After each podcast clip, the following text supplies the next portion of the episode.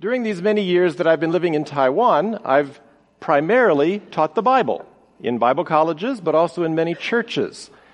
Not just in Taiwan, but also in various other countries in East Asia.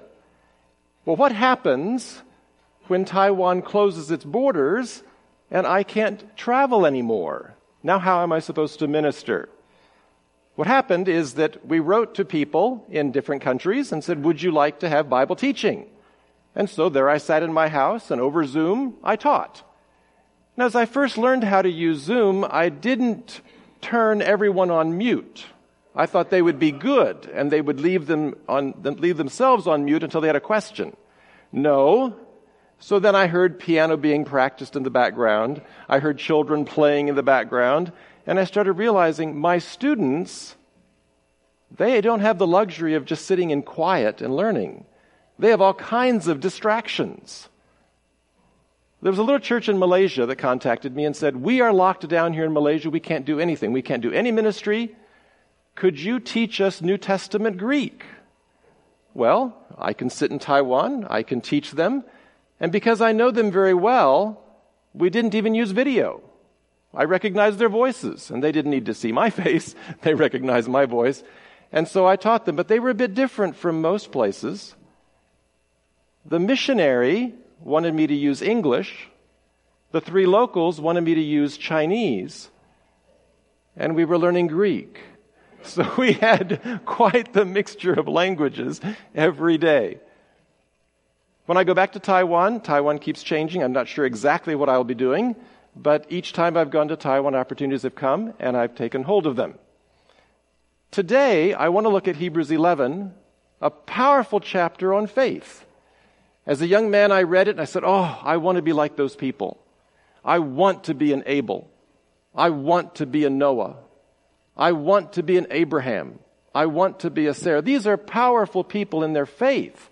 And you read through the whole chapter and you come by and say, God is faithful.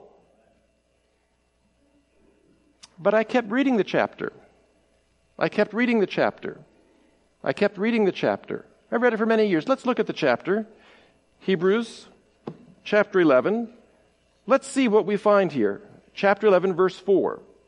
By faith, Abel offered to God a more acceptable sacrifice than Cain, through which he was commended as righteous. I like that. That would be wonderful. Yes. God commending him. I like that. And through his faith, and through his faith, though he died, he still speaks. Isn't that a powerful testimony?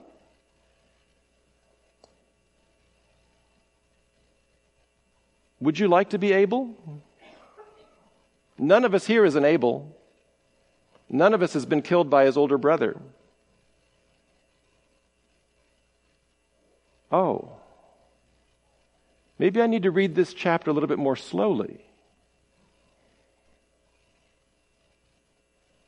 Verse 7 By faith, Noah, being warned by God concerning events as yet unseen, in reverent fear. I like that. Reverent fear. He constructed an ark for the saving of his household. By this he condemned the world and became an heir of righteousness that comes by faith. I love that. Yes, that's, that's powerful. That'd be great to be a Noah. Or maybe not. Would I like for God to give me the option today of choosing seven people to go with me on an ark and seeing everyone else die? Every place I've ever been in the world destroyed? All my childhood memories? Every familiar place I've ever known in my whole life, and I'm not 600 years old, destroyed? Verse 8. By faith, Abraham obeyed. That's good. Yes. When he was called to go out to a place that he was to receive as an inheritance. I love that. That's great. And he went out not knowing where he was going. Oh, that's powerful. By faith, he went the, to live in the land of promise, as in a foreign land. Oh, wait living in tents. Abraham was a great person. Today he gets respect from people all around the world. Do you want to be Abraham and live in tents the rest of your life, decades and decades and decades? Oh, wait, do I really want to be an Abraham? Well, you keep going. You come down to verse 17. By faith, Abraham, when he was tested, offered up Isaac. Oh, wait. Is that what I want to be challenged to do? Verse 21. By faith, Jacob, when dying, blessed each of the sons of Joseph. Think of Jacob. Do you want his life? Grew up in a family of tension, went to live with his uncle who cheated him, was cheated in his marriage, and he ended up with a big problem in his family. Came back to Shechem. His sons are murderers. His sons sell one of his sons to foreigners. Uh, his other son is incestuous. And finally, he goes to Egypt to die. Wow. Do I want to be in the hall of faith? And just to keep going, what we read this morning, verse 33 who through faith conquered kingdoms, enforced justice, that sounds good. Obtained promises, that sounds good. But then it goes on. Verse 36 others suffered mocking and flogging and even chains and imprisonment. They were stoned. They were sawn in two. They were killed with the sword. They went about in skins of sheep and goats, destitute, afflicted, mistreated. After we read all that, we say, this is a very sober passage. There's a lot of faith there. These are heroes. But is this what I want? Now, there's another challenge in this passage. Let's look at verse 13. These all died in faith and today, a lot of people talk about faith, especially in church. You pray and you'll receive such and such. You ask for this and God will give you such and such. Oh, I love faith. I get what I ask for. Okay, you read in your Bible. These all died in faith, not having received the things promised. Wait, is that what faith is? I thought faith was asking and receiving. I thought faith was, if I pray, God will give me whatever. Abel, what did he receive? Abraham, what did he receive? He was promised a lot of children. Okay, he had eight sons, that's quite a few, but he was promised a lot more. He was promised a lot of land and he didn't get it. He was promised a good name and he didn't get it, not in his lifetime. Wait. But when you read the Bible, don't just read half a verse. A lot of people in my life read half a verse. And they say, the Bible says this. It does. It also says the second half of that verse. It also says the whole chapter. It also says the whole book. It also says the whole Bible. So keep reading. Verse 13 says, they did not receive the things promised. Right. But what did they receive? Verse 16, but as it is, they desire a better country. Okay, they want something better than what they were promised. That is, an heavenly one. Therefore, God is not ashamed to be called their God, for he has prepared for them a city. So, what did Abel receive? He received this city. What did Abraham receive? He received this city. What did Noah receive? He received this city. But that, we're not done with the chapter. Look at verse 39. And all these, though commended through their faith, did not receive what was promised. Verse 40 since God had provided something better for us, that apart from us, they should not be made perfect. Notice that word better again.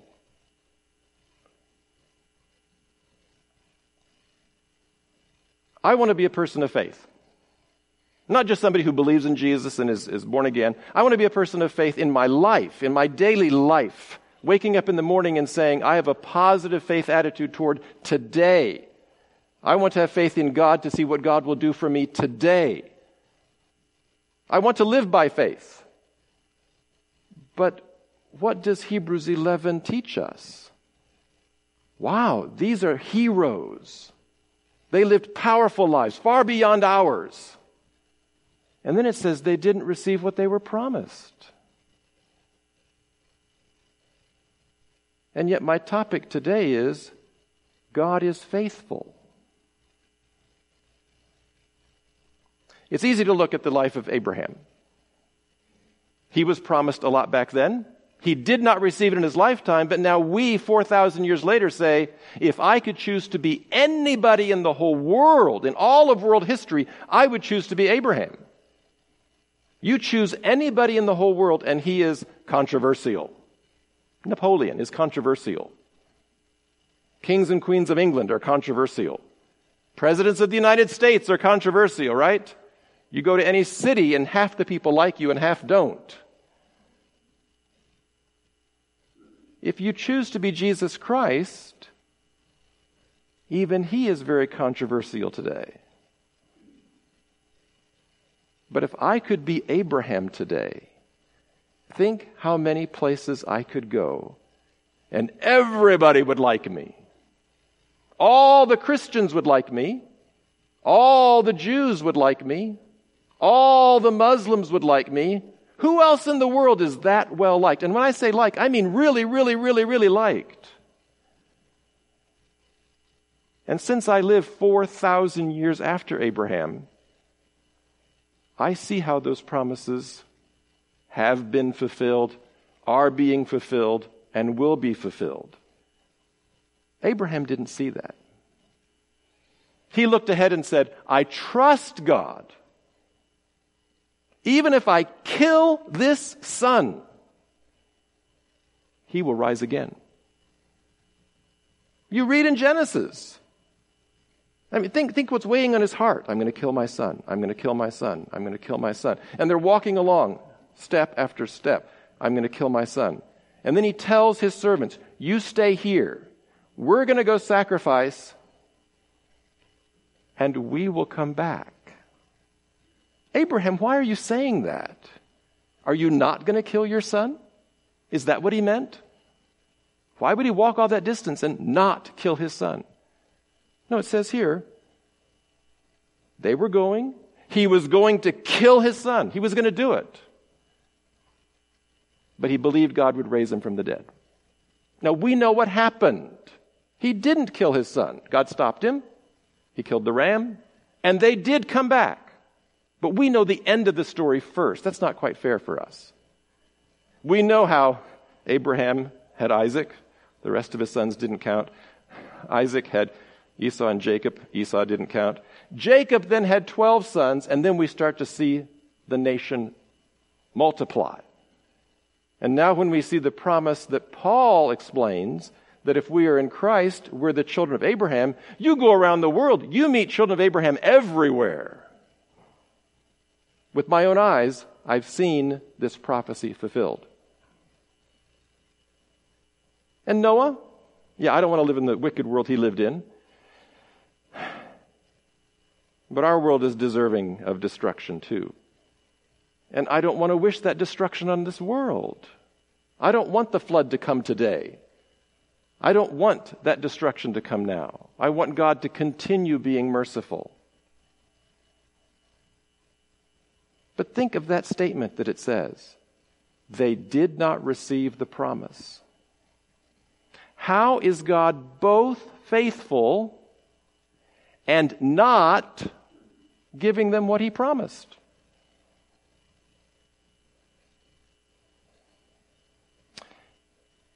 I listen to various things on the internet. And a lot of things I listen to, I just listen to once and go on. Some things I like and I listen to twice. But I was listening to someone one time, and I said, Whoa, this is good. I started writing things down. He was talking about negotiation. He had done well for the FBI with negotiation, and now he's teaching classes in universities in the U.S. in negotiation. And one thing he said that really gripped me when you negotiate,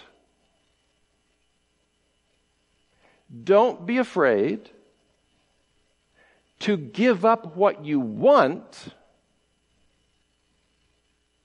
in order to get something better. You know how stubborn people are?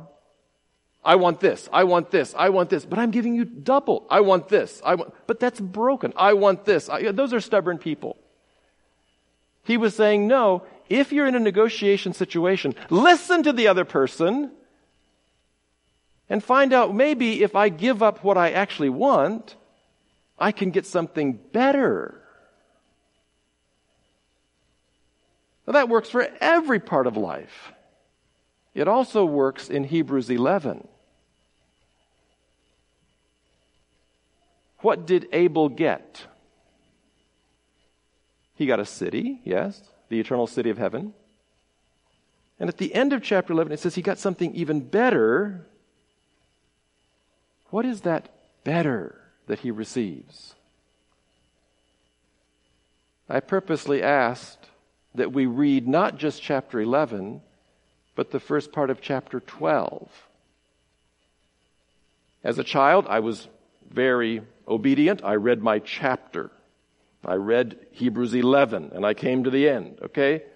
It, it, is that the end? Is that the end? That's not a good stopping place. Now go on to chapter 12, verse 1 and 2. Therefore, since we are surrounded by so great a cloud of witnesses, I've heard that so many times, and I had no idea that referred to chapter 11. no, these are our witnesses. These are these fantastic, wonderful people. They're already in heaven. They're looking down at us and saying, God is faithful. You have faith. Are you complaining? Your older brother didn't put you to death. You didn't lose your whole world. You didn't live in tents your whole time. You didn't walk around in goat skins. You've not been sawn in two. Let us lay aside every weight. Okay, what's important? What is important? I think so often God gives us problems, if you want to call them that, to make us choose what is most important. And so we give up this and we give up that and we hang on to what is most important. Then we find out ourselves what we really like. What really is it that I value the most?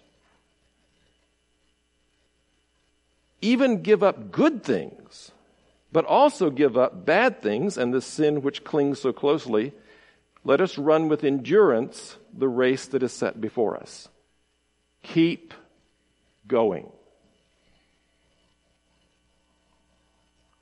Verse 2 looking to Jesus. Now remember, you, when you read this phrase, you've got to see it in the context of the whole book. What is the context of Hebrews? What is the context of the whole book? Jesus is better than angels. Jesus is better than Moses. Jesus is better than Aaron. The new covenant is better than the old covenant. The whole argument, the whole argument of Hebrews is Jesus is better.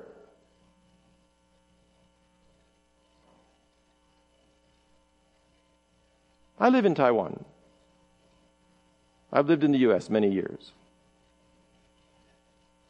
Laws affect our lives. And then I read the Old Testament laws. There are many times when I read the Old Testament and say, you know, I wish Moses was in my legislature. I'm not so convinced that we have easier laws in our jurisdiction than what Moses prescribed. God gave us wise laws through Moses. And I think many times we mess them up.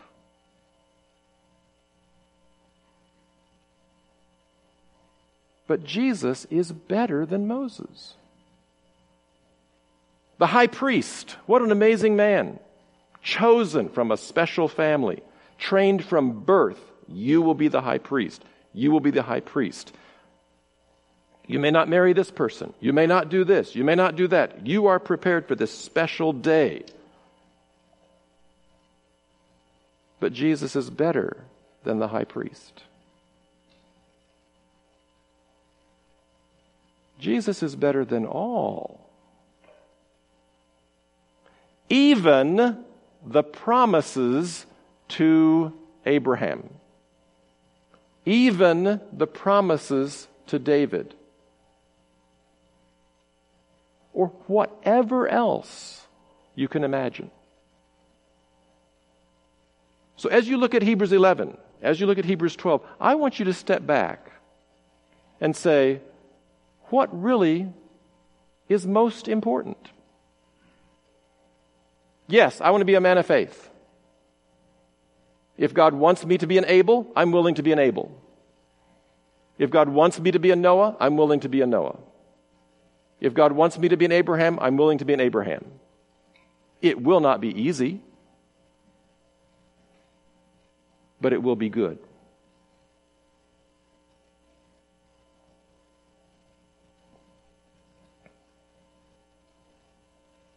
Let's look back at Abel. What was the good thing that he was commended for? Chapter 11, verse 4. He was commended as righteous. God commending him by accepting his gifts. He made those sacrifices. God commended him as righteous. And through his faith, though he died, he still speaks. All of my life, I've heard about Abel and his offering. He took sheep, offered them to God. And from a child, I read through the Old Testament, the Mosaic Law, all the way through the New Testament. And you see that powerful image of a lamb, a sheep.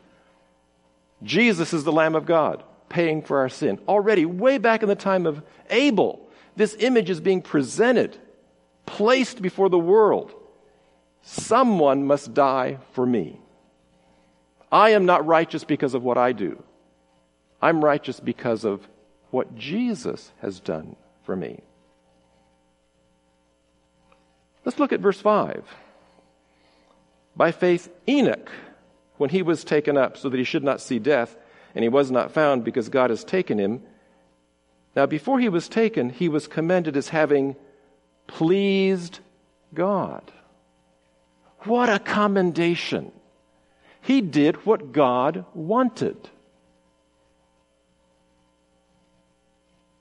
I don't know about you, the people around me, they all want to do what they want to do. And I'll go someplace and I'll preach, and I keep trying to tell myself, stop doing this, but I keep making this mistake. Someone comes to me and says, Would you help me? I say, sure. And they present their case. What do you think I should do? And I think it through. What does the Bible say? And I say, This is what I think you ought to do. And they look at me. And they walk away. And I say, Well, why didn't they accept my advice? So then I go and talk to the pastor. Did you know that your member came to me and asked me such and such advice? Oh, yeah, that person asked me the same advice, and I told him such and such. So I told him the same thing. And over the years, I've discovered Many people, when they ask me for advice, they don't want advice. What they want is for me to say the opposite of what their pastor said so they can have a reason, an excuse to do what they want to do. Now, do you want to know what God says or do you want to do something different? Make your choice. Yeah, they do. They do make their choice.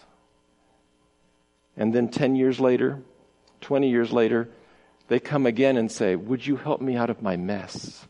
I have all these consequences. I don't know what to do. Yeah, they all stemmed from your sin.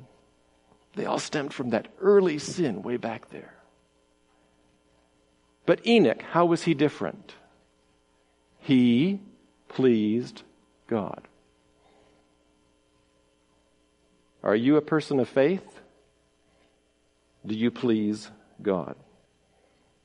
Verse 7 By faith, Noah, being warned by God concerning events as yet unseen, he in reverent fear constructed an ark for the saving of his household. Yes, it was constructed for the saving of many people, but the others didn't want to come in. So, in the end, it was his household. By this, he condemned the world and became an heir of righteousness that comes by faith. He trusted God. Build an ark. Why? Build an ark. Why? He did it. I think that if you will just pick up the Bible and you'll just read it, people are going to look at you as if you're building an ark. Why are you doing that? We do things differently today. I know we do things differently today.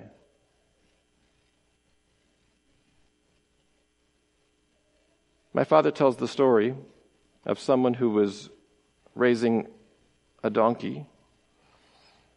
And this man had an idea that maybe he could save money if he would feed it less every day. So he got the donkey used to eating three quarters of what he usually ate, and then half, and then a quarter. And his experiment would have worked, except that when he got him down to just one stalk of hay a day, the donkey died. And he didn't know what happened. And I feel like I live among people who are just like that man.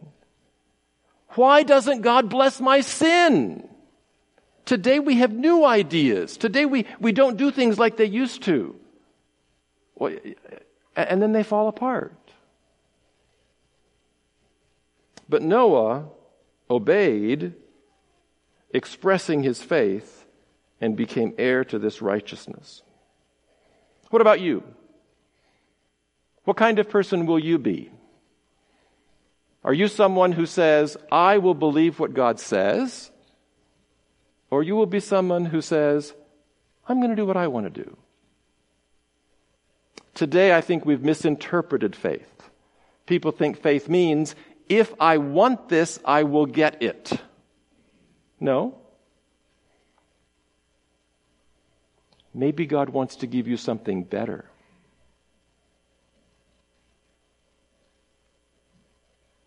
Maybe God wants to give you something better.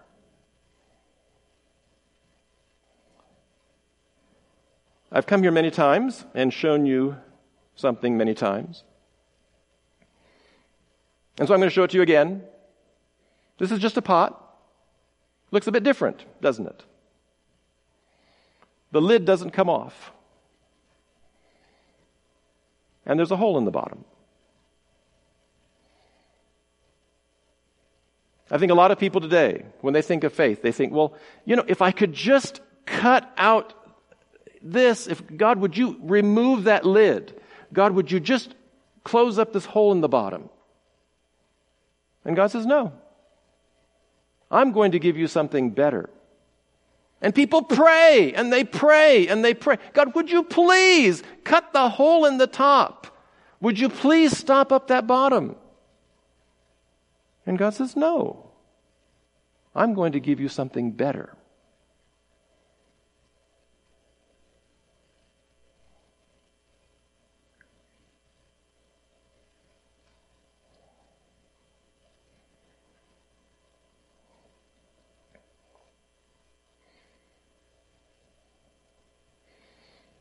The water doesn't come out. Many of you have heard me explain it before. There's a pipe that goes up in the middle. When you pour the water in, the water goes through the pipe. When you turn it over, the water goes on the outside of the pipe, so it doesn't flow out. And so now, even though there are obviously two flaws, it works well.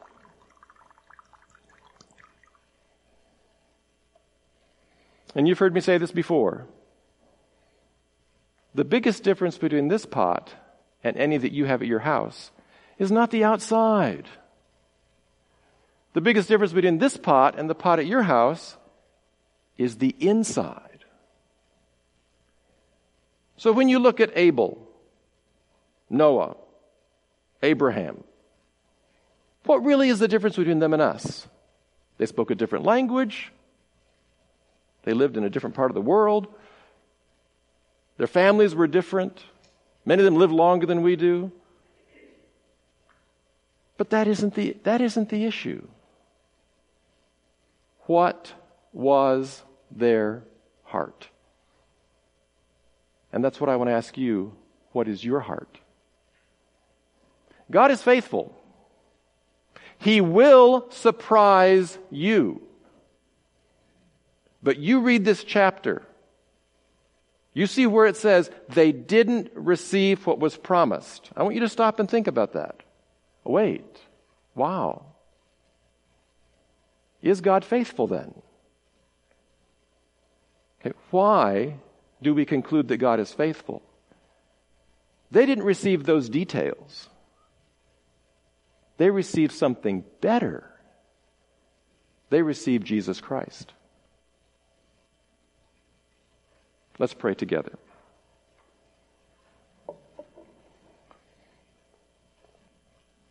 Oh God, we look at you today, the one who is faithful. We look at these stories of people from far, far long ago. In some ways, we're frightened.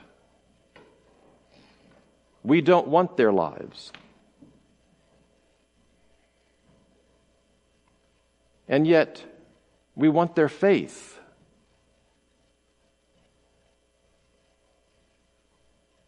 If we have their faith, will we have their lives? But we see that they looked not just close at the promises you gave, but they looked far into the distance at the eternal city that Jesus will rule. Would you help us lift our eyes to the future? Would you help us to see that city? Would you help us to see the glory of Jesus Christ? Don't let us be blinded by our stubbornness, our desires, the details of bad things and the details of even good things that crowd and cloud our lives. We pray this in Jesus' name. Amen.